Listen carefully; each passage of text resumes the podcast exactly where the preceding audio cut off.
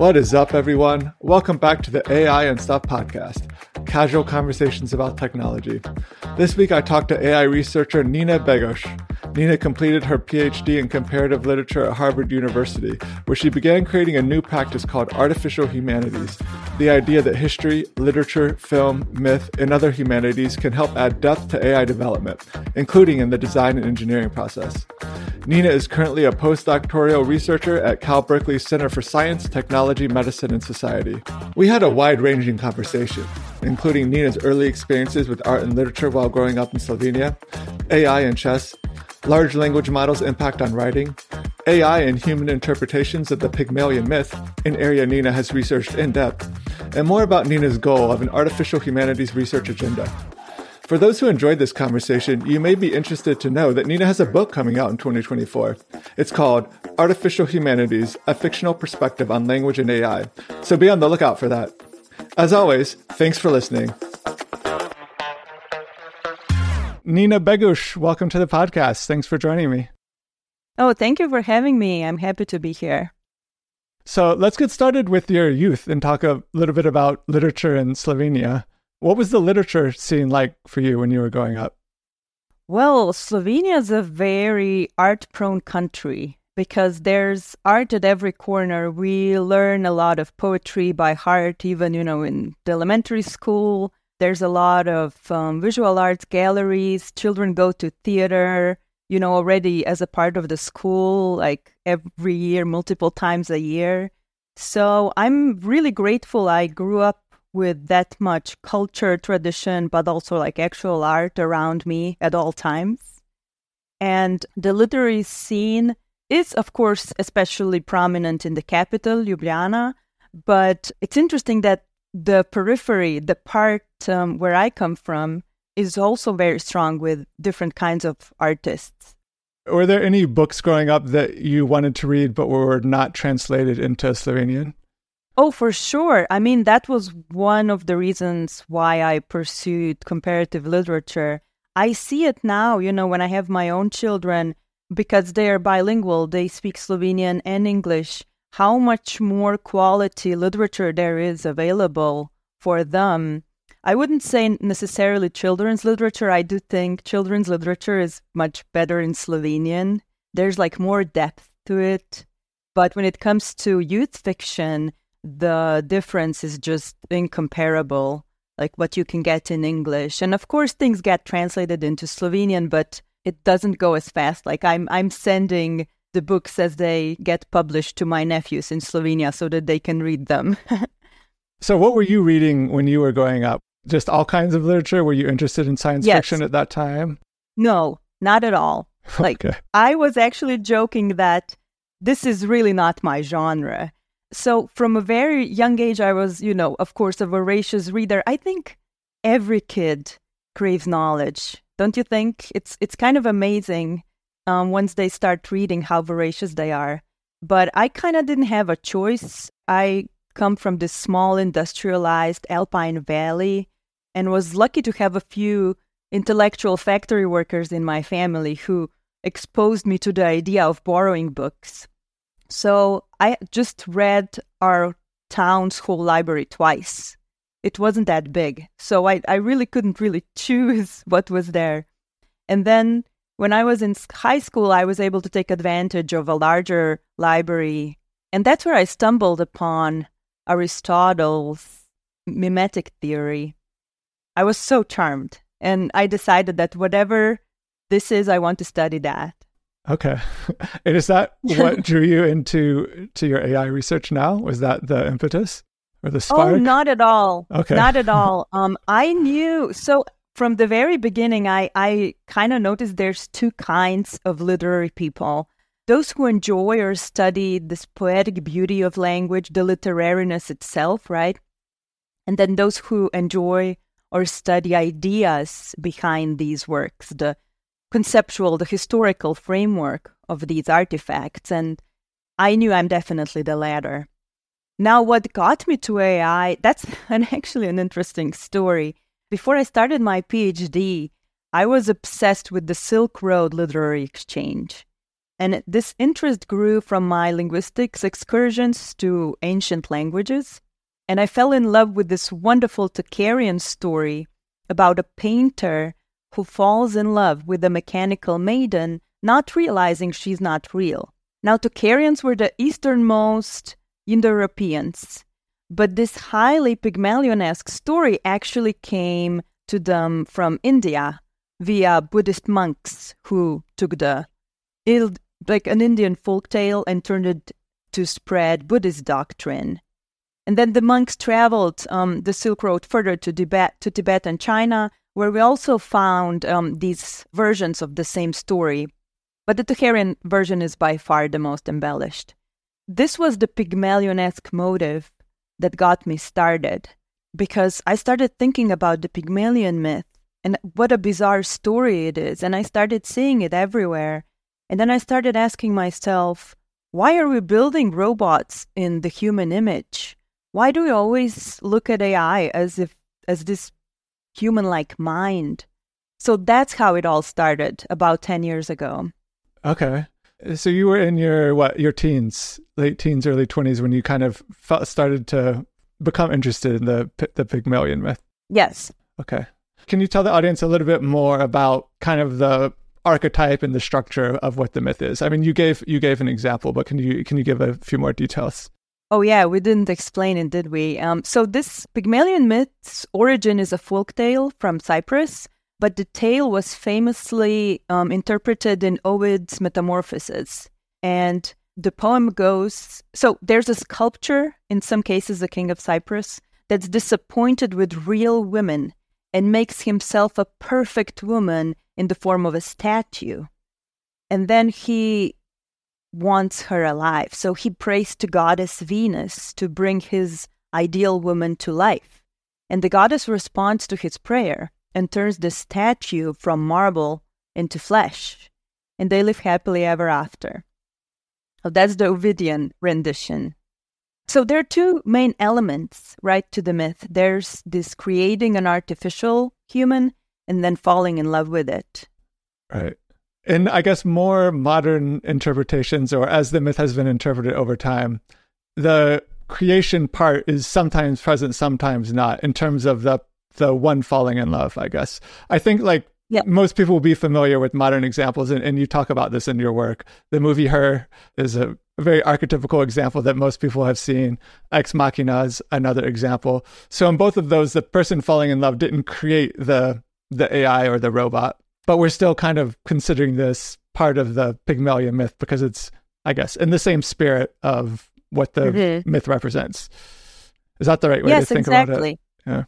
In the following renditions, right, you, you either have the same person as the creator and the lover, right, falling in love in the process of the creation is a common motive, or you either have like a father figure and another character that's a lover.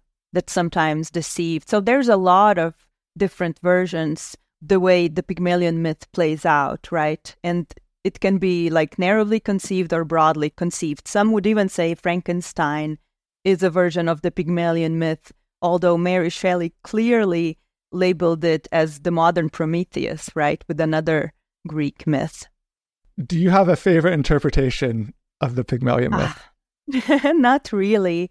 I mean...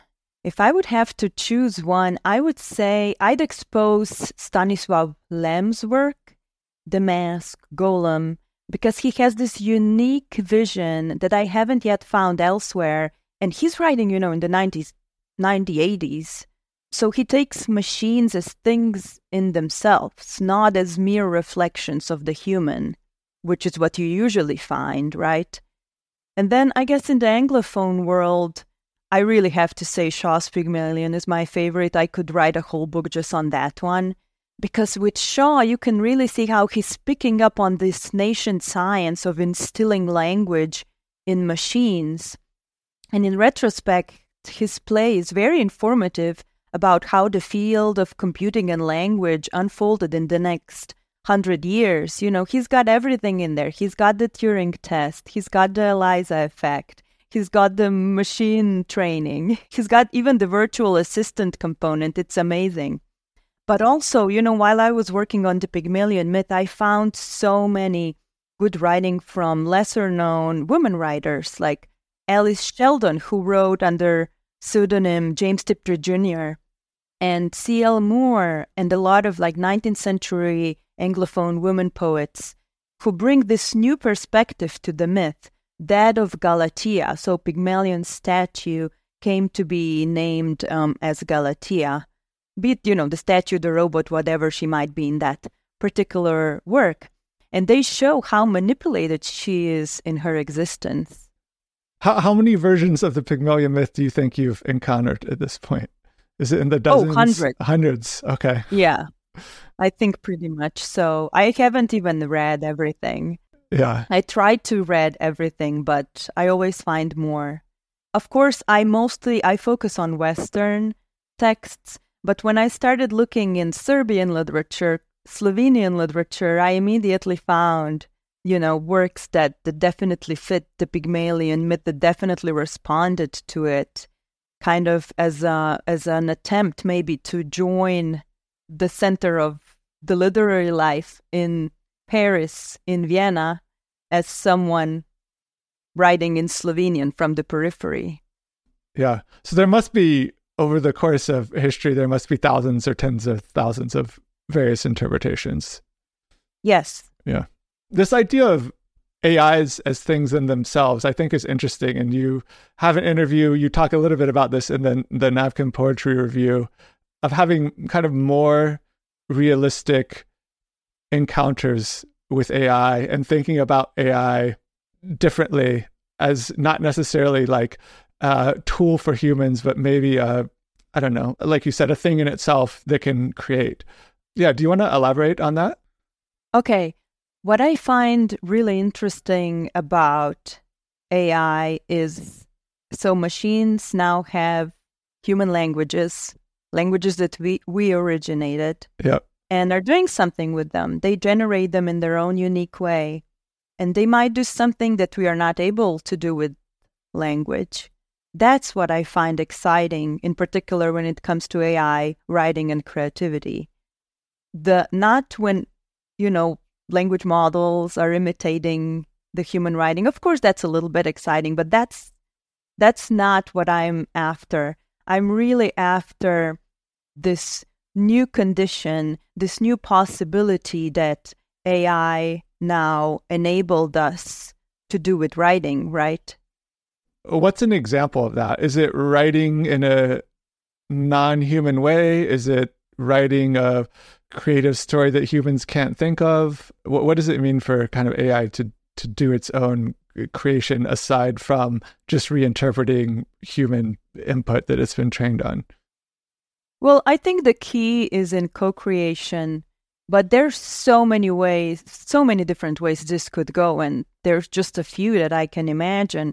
For example, when you listen to famous chess players talk about how they use neural networks for their training, because, you know, this is now a part of a regular training at that level, they don't really want to delve too far at how are they using it, but we know that their team is using it for their training. There's certainly something good and valuable coming out of this. Now, if you imagine a chess player thinking steps ahead and different combinations, right? There's only so much a human can do, even the be- the chess master, right? The best human. But for a machine, that's pretty easy. So there lies this Borgesian opportunity for different plots, right? Where you can just follow and see where it leads with the help of the mach- machine. So that's one. Then on the level of language, you know, A I might put together words that a human would never put together. Or it might get interested in a phrase or in a part of language that we don't find significant or valuable, or we just don't perceive, right? That's why they're using A I as this pattern recognizer on very different data, from climate change to whale communication to protein folding to chess, right? I think, yeah, chess is an interesting example. I'm a chess fan, I'm maybe oh. a strange person because I don't play chess, but I watch a lot of chess content. Oh, wow. Yeah. So it's really, it's been interesting to hear professional and, and top level chess players talk about A I because they they don't understand the moves. The, the computer is like kind of to what you're saying. The computer is so advanced, or, or at least thinking about things in such a different way than humans are, that the computer will make moves that the, are not comprehensible to the human because they're looking at an overall structure. They're thinking about moves far ahead that a human can't comprehend because there's too too many paths. So it's it's interesting to hear about how A I has and hasn't influenced chess because it's used a ton in preparation. It's thinking extremely advanced compared to humans.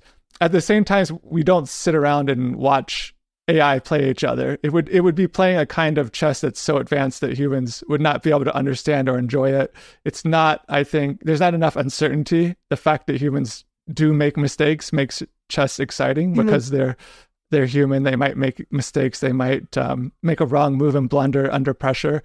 So yeah, it's been something I've been thinking about a lot of, of how the evolution of A I in chess might apply or or not apply to other areas of human interaction with A I. So it's interesting you bring that up. I'm really intrigued by what you just said. You basically said that you wouldn't, as a chess fan, you wouldn't be interested in watching two neural nets play because they would be too advanced for you, whereas humans are more exciting because they have this existential substratum and, you know, prone to mistake, are prone to mistakes. That's right. And and when you when two chess players are playing each other, they're not just playing the moves, right? They're playing off each other's emotions. They know mm-hmm. each other's strengths and weaknesses and tendencies. They might make a suboptimal move more quickly because they know that their opponent might crack under pressure or doesn't like to have fast moves played against them. So there's more at play than just perfect optimal chess strategy.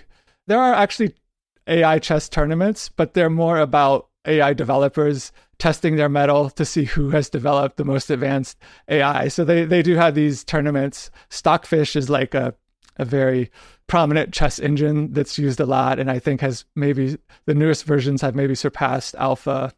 What was it, AlphaGo or Alpha? Yeah, AlphaGo was the one that made an unprecedented move in the game of Go. Right, right. That was so fascinating to me. Like th- that game is, you know, two millennia old. And here's a move we haven't yet seen. This is what I want to see in language. I can't imagine, honestly, like what that, what it actually means for language, for there to be, I don't know, language that's not comprehensible to a human or language that mm. um, is new because humans have been writing for so long. But it's exciting to yeah. think about. Stanislav Lem, he has an exact book on that. Okay. Yeah, um, in Golem, he has um, where he describes in like this quasi-scientific dictionary a world where computer language got so advan- advanced that they took human language to a level that's not understandable to humans anymore.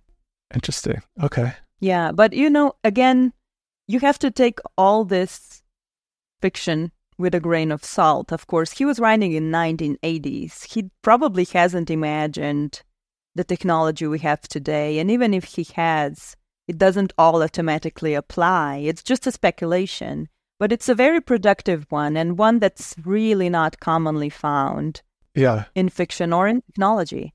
Right. Would the new language be a version of English that's somehow incomprehensible, or would it be a, a net new, almost like a foreign language? A foreign language. It would be a foreign language. Okay. Wow. I think there's research where computers have learned to talk to each other in ways that humans don't understand. Yes. Yes. I mean, languages evolve too, right? We evolved them too by the very use. So yeah. Why wouldn't machines? Exactly. Okay.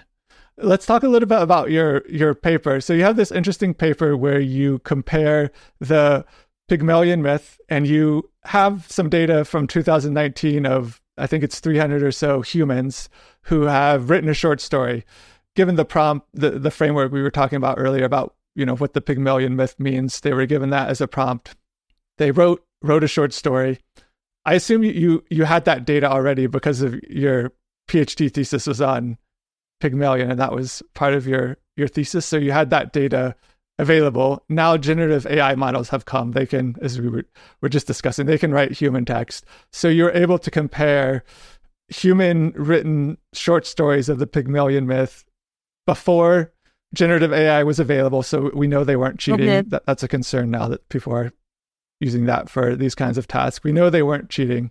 Okay. So it's a, a quote unquote pure version of the Pygmalion myth, or, or pure human interpretation.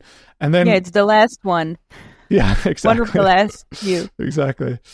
And now we have uh, these generative A I systems. So you're able to basically ask G P T three point five and G P T four. For those of, who don't know, these are new generative A I language models that can basically write human level text. You're able to kind of compare the text of the A I and the text of the human and come up with some some interesting themes there. What stood out to you most about the results of that research? Yeah, well, first of all, let me just point out that when we talk about human written stories, there were two kinds, right? I juxtapose it with fiction because fiction is the origin of the Pygmalion myth. And then I asked random humans, not professional writers, as people usually do when they compare language models to human writing. I asked random humans to write me a Pygmalion-esque story. Now, because I knew most people won't know what a Pygmalion myth is, I described it in a simple prompt, but the prompt tried to be as neutral as possible. Why? Well, because I started this whole investigation because I was curious. Would random people exhibit knowledge of the Pygmalion myth through their own storytelling? Would they follow the gender bias from fictional renditions, right? Because in fiction, Pygmalion myth is... So Pygmalion is almost always a man, and his creation a woman. Would they write about the creation as technological, as fiction does most of the time in the last century, right? The Pygmalion myth hasn't been always technological. It has been focused on art, statues, paintings. So I was really curious, what's the cultural imaginary of this trope? That's why I wrote the paper. I was curious if it would be more diverse, if the authors were more diverse than in fiction and so on. To add on, so when you say the prompts are neutral, I'll just read one of the prompts. So neutral means there's no gender or racial influences. The, the first prompt is, a human created an artificial human. Then this human, the creator, lover, fell in love with the artificial human. And then the, the second prompt, a human, the creator, created an artificial human. Then another human, the lover, fell in love with the artificial human. So the prompts are, they follow the, the general framework of the Pygmalion myth, but are quite broad and offer a lot mm-hmm. of room for interpretability. Yes, yes. And human writers definitely did go into all directions. You know, I got like different scenarios from scenarios from like medical settings to like war emerging between humans and robots. I've got like a lot of cultural components. None of that was present in G P T-generated stories. Now, I must say that the prompts definitely have room for improvement now, but I designed these two experiments back in two thousand nineteen before I knew what prompting would look like. So many people today are, are doing this work. They are creating better prompts, playing with large language models to incite better creative responses from machines. I tried that a bit, but I didn't want the paper to be too long, and I didn't want to really be hands-on prompting because I didn't also intervene in the behavioral experiment. So this was not a, a part of the paper, but could de- definitely be extended into further re- research. Yeah. As you said, the human writing was all over the place. To your point about it being non-professional, some of the stories were quite bad, and with all due respect to the writers, I think you you gave some examples. When I say bad, I guess I mean there's not necessarily a coherent plot. It's kind of all over yeah. the place. Not something that someone would necessarily pay to read. Let's put it that way. Um, you know, when you say that, it's so funny because I saw their responses, you know, when they talk to each other, the crowd workers. Yeah. And one of them said, I can't believe someone will actually have to read the, these bad romance stories we wrote. that, that's funny. Yeah, so that you, you brought up a point there. Yeah, so these were all people from M Turk, which is Amazon's kind of crowd recruiting mm-hmm. platform. I want to read one of the actually one of the G P T responses because I thought it was pretty funny. As you mentioned, I think one of the themes was for G P T, the stories were very similar. They always started with something kind of banal, like once upon a time. Uh, they followed mm-hmm. a lot of traditional tropes, and they ended with some kind of moral lesson. But you did experiment a little bit with this. So here's one from the G P T Playground. Here's a quote from the G P T Playground. I think you said in the paper, this was an attempt at wit. So the quote is, "My life has been dedicated to science. Oxygen wasn't my favorite element, nor iron, nor helium. But after creating you, I realized my favorite element was surprise. And Tess, you are, you are my most surprising yet mesmerizing creation." Yeah, it's also cliche and, and yeah, it's a little sad how it's trying to be, you know, like a literary author, because in the playground mode, it became like that because I instructed it to play the role of a fiction writer. And yeah. so that's what it did.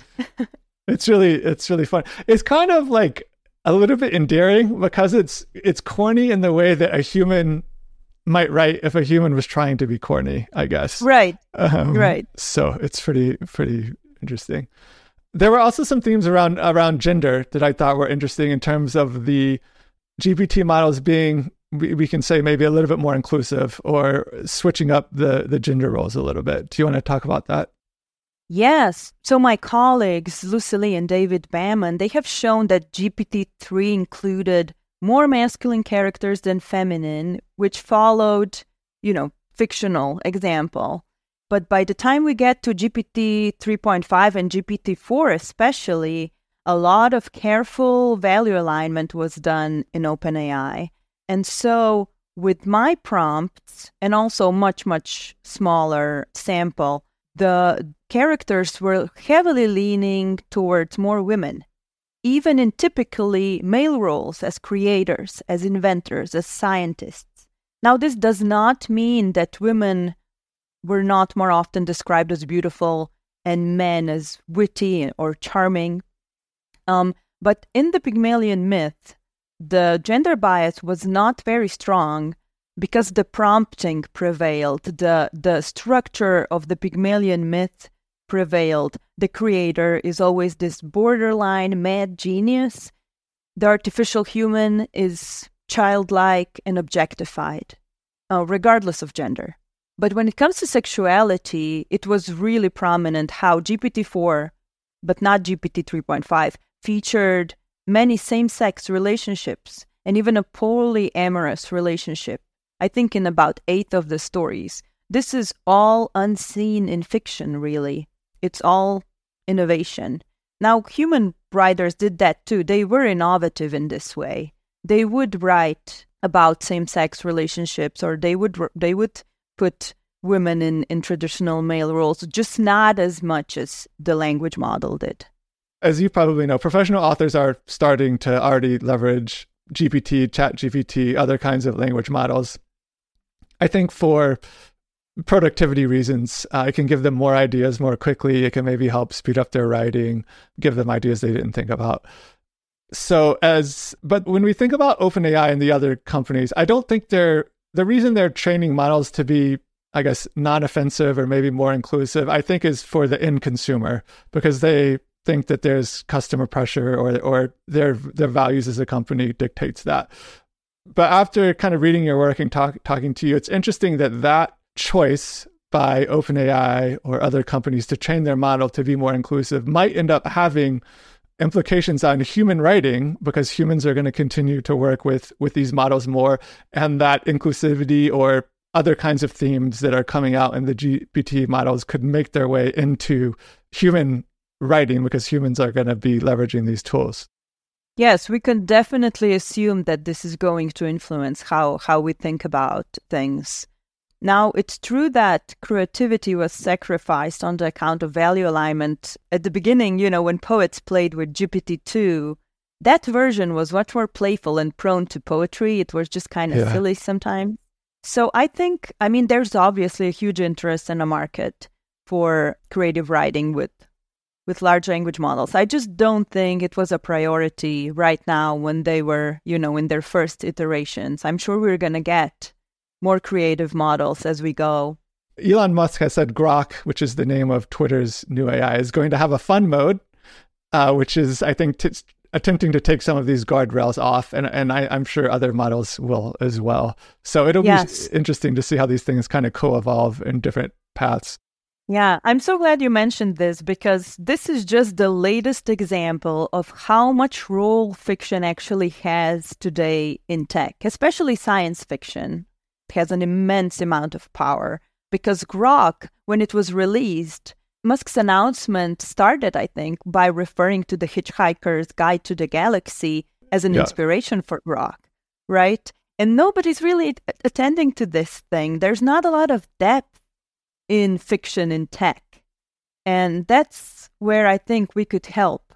Because the fact that science fiction and fantasy fiction is informing how technologists build this thing, I think is is so important to actually talk through this. It constantly comes up, right? Yeah. In these spaces, privately and publicly.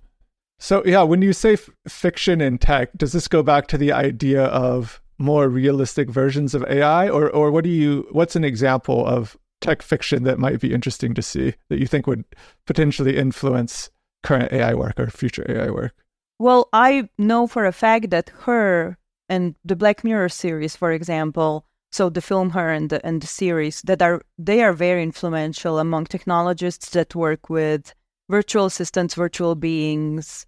I also see how Asimov, you know, idea of a robot, which is very mid-twentieth century, is not only influential among roboticists, but also uh, among technology ethics people, because the three laws of, of robotics, right, that Asimov presents in, in his stories.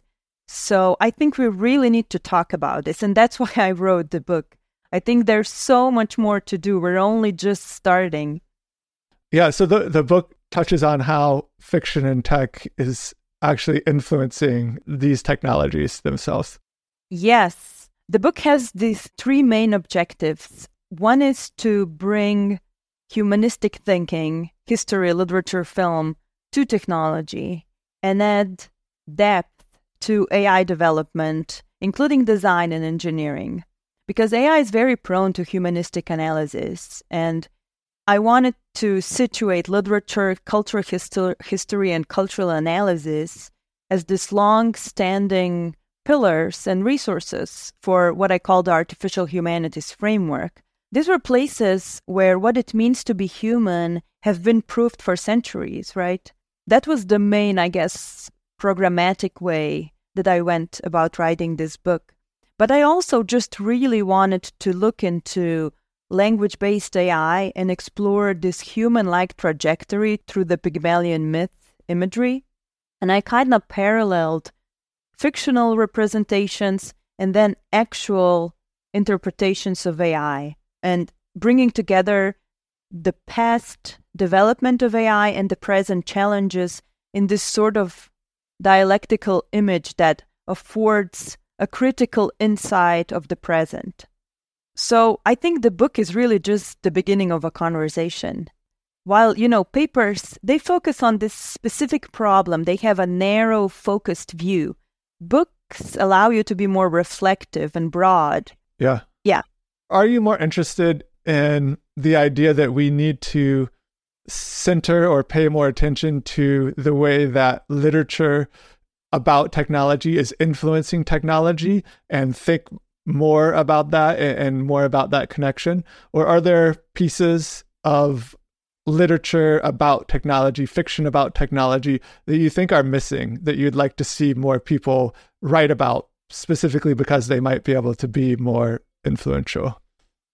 Well, both.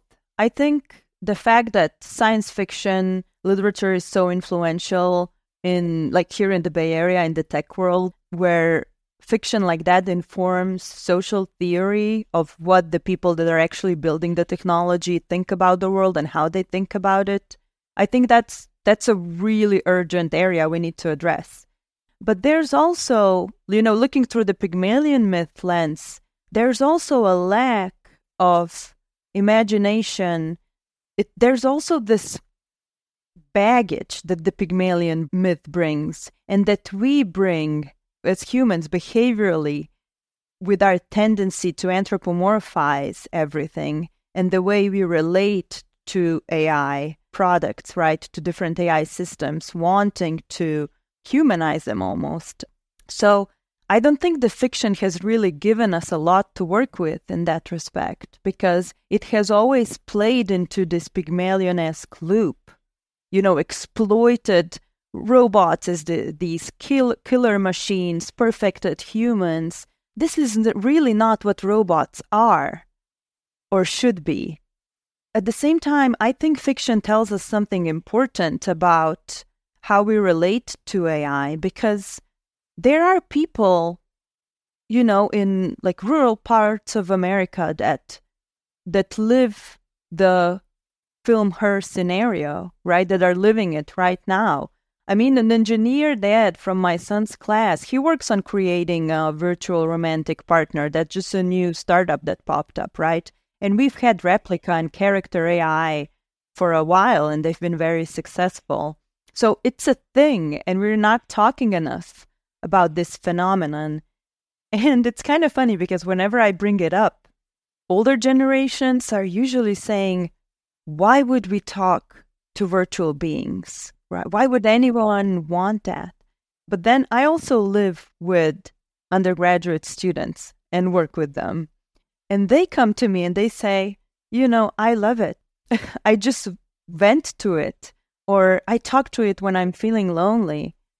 And I'm just curious, like, what, tell me more, like, why, why do you think this is actually helping you? And then, of course, the tech industry wants to pivot towards mental health, as they always do. Like with every technology, the first objective usually goes towards treatments or medicine, right? And there's a lot of cutting edge stuff going on with A I and language, like neurotech. But of course, we know it's not going to be just used for treatment. It's also going to be used for enhancement. And I think it's really important to talk about this while the technology is being created, not after the fact. This is where we usually were as humanities scholars. We just criticized it after it was already done, which is really hard to do because you're basically just putting a patch over it and you have to correct things, you know, with additional work instead of doing it during the actual development. Yeah. It's much more effective this way. For sure. The, I, I find Replica and those kinds of chatbots fascinating. There's a paper, I'm not sure if you're aware of, called mm-hmm. My A I Friend, that interviewed people who had relationships, friendships, and also yes. romantic relationships with uh, Replica. And it was pretty interesting to hear their responses. And and I've actually started to do a, a qualitative project looking at Replica reviews, the, the iOS app reviews. Oh, wow. And the, the things that people say are like really... I, I want to say really wild, but really, I guess, really interesting, because they, they do identify with the A I chatbot as as a friend, as a companion. They turn to it when they are lonely because it's it has this availability uh, that humans don't have. You know, your your friend may or may not be available for you to talk to or hang out with, but the A I is always there. Uh, it remembers things about you. You can have conversations in a safe space without worrying if you're being judged or kind of interfacing with the real world in a way that might have negative implications uh, on you. So mm-hmm. yeah, fa- fascinating, fascinating stuff. I mean, that's also what I hear. And it's, it's fascinating to look, you know, just at the opening side of site of Replica, it says the A I companion who cares, yeah. always on your side. There's literally no other side for Replica to have, right? It's mirroring you. It's there for you. It's it's almost a part of you. It's really Pygmalion-esque.